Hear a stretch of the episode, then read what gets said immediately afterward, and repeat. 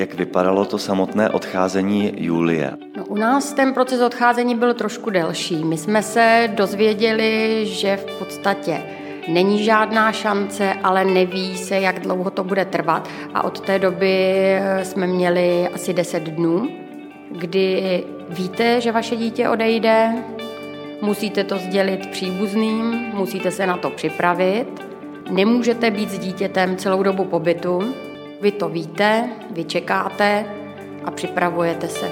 Dům pro Julii.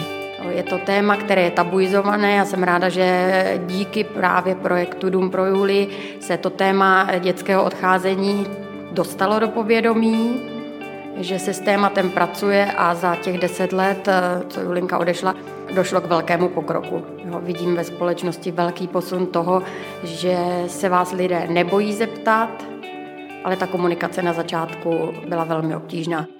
Dům pro Julii. Celý druhý díl podcastu s Petrou Trnkovou, maminkou Julie, si v premiéře můžete poslechnout už tuto neděli. Jsou věci, které nezměníme.